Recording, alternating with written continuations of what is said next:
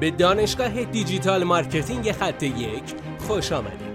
ما در اینجا روزانه تجربیات خودمون رو در زمینه افزایش بازدید سایت در سطح بالایی به کارآفرینان ارائه میدیم که ما هم از همین تجربه ها و تمرین ها استفاده می‌کنیم. بیاین سطح دانش افزایش بازدید سایت خودمون رو امروز با علی اکبر فرج افزایش بدیم. سلام دوست من امیدوارم که حالت عالی باشه می‌خوایم راجع به یک عامل کشنده صحبت کنیم به نام کمالگرایی. قبل از اینکه به ادامه بپردازم لازمه که بگم حتما ما رو دنبال کن درون این حالا شبکه ای که الان داری این صوت رو گوش میدی. برای ما نظر بنویس که می‌تونه به بهبود مستمر این پادکست ها خیلی خوب کمک بکنه. کمالگرایی عامل کشنده برای تولید کنندگان محتوا. این کمالگرایی باعث میشه که تولید محتوا رو به تعویق بندازید و این تولید محتوا خیلی به تعویق بیفته و شما اون عملگراییتون رو بتونید هی کاهش بدید و کاهش بدید.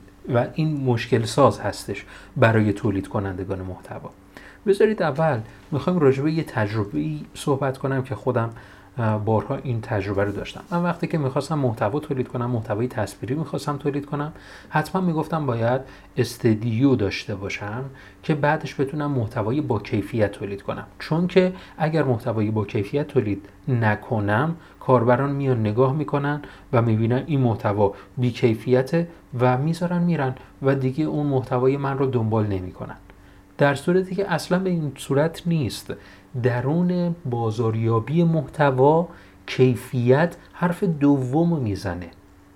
چیزی که عاملی که باعث میشه که افراد ما رو در شبکه های اجتماعی دنبال کنن محتوای با کیفیته نه کیفیت تصویر و چیزهای این چنینی پس بیایم قبل از اینکه تولید محتوا رو آغاز کنیم یک بار این رو در ذهن خودمون مرور کنیم و با خودتون صحبت کنید مثلا من با خودم صحبت می‌کنم.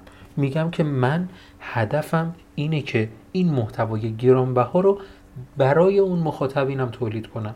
دیگه انقدر نگم من هی باید برم استدیوی یا چیزهای این چنینی.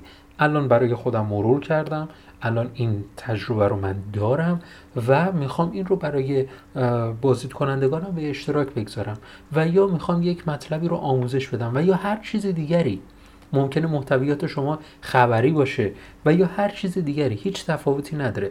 پس بیایم به جای این کمالگرایی بیایم اولویت رو مشخص بکنیم. راه مقابله با کمالگرایی اولویت و مرور اولویت.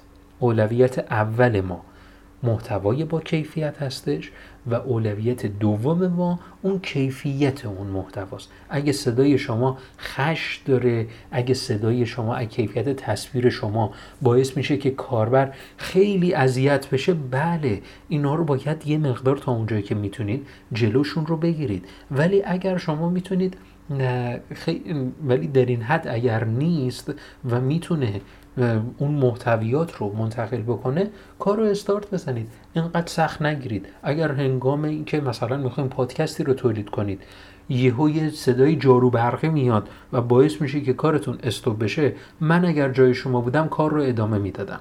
کار رو باید ادامه بدیم. اصلا نباید در تولید محتوا درنگ کنیم.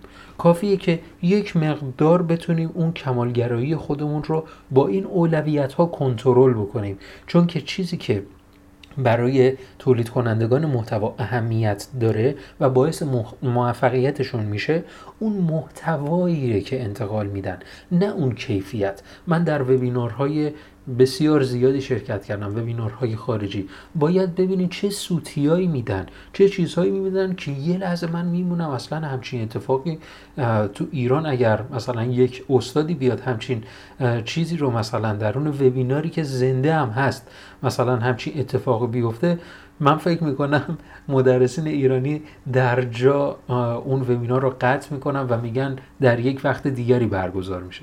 در صورتی که انقدر محتواش عالی بود انقدر این شخص محتواش عالی بود که تا آخرش صبر کردن اون مشکلش برطرف بشه و بعدش ادامه اون ماجرا و اون محتوایی که می‌خواست انتقال بده رو گوش دادیم و بسیارم بازخورد خوبی گرفت. امیدوارم که شما هم این کمالگرایی رو کنار بذارید و کار رو استارت بزنید. متشکرم. فعلا خدا نگهدار. بسیار ممنونم که این جلسه با ما بودید. لطفا نظر خودتو برای ما بنویس و مطمئن که خونده میشه. برای دسترسی به منابع بیشتر بر اساس موضوع امروز که می‌تونه به شما در digital marketing کمک کنه به سایت خط یک سر بزن.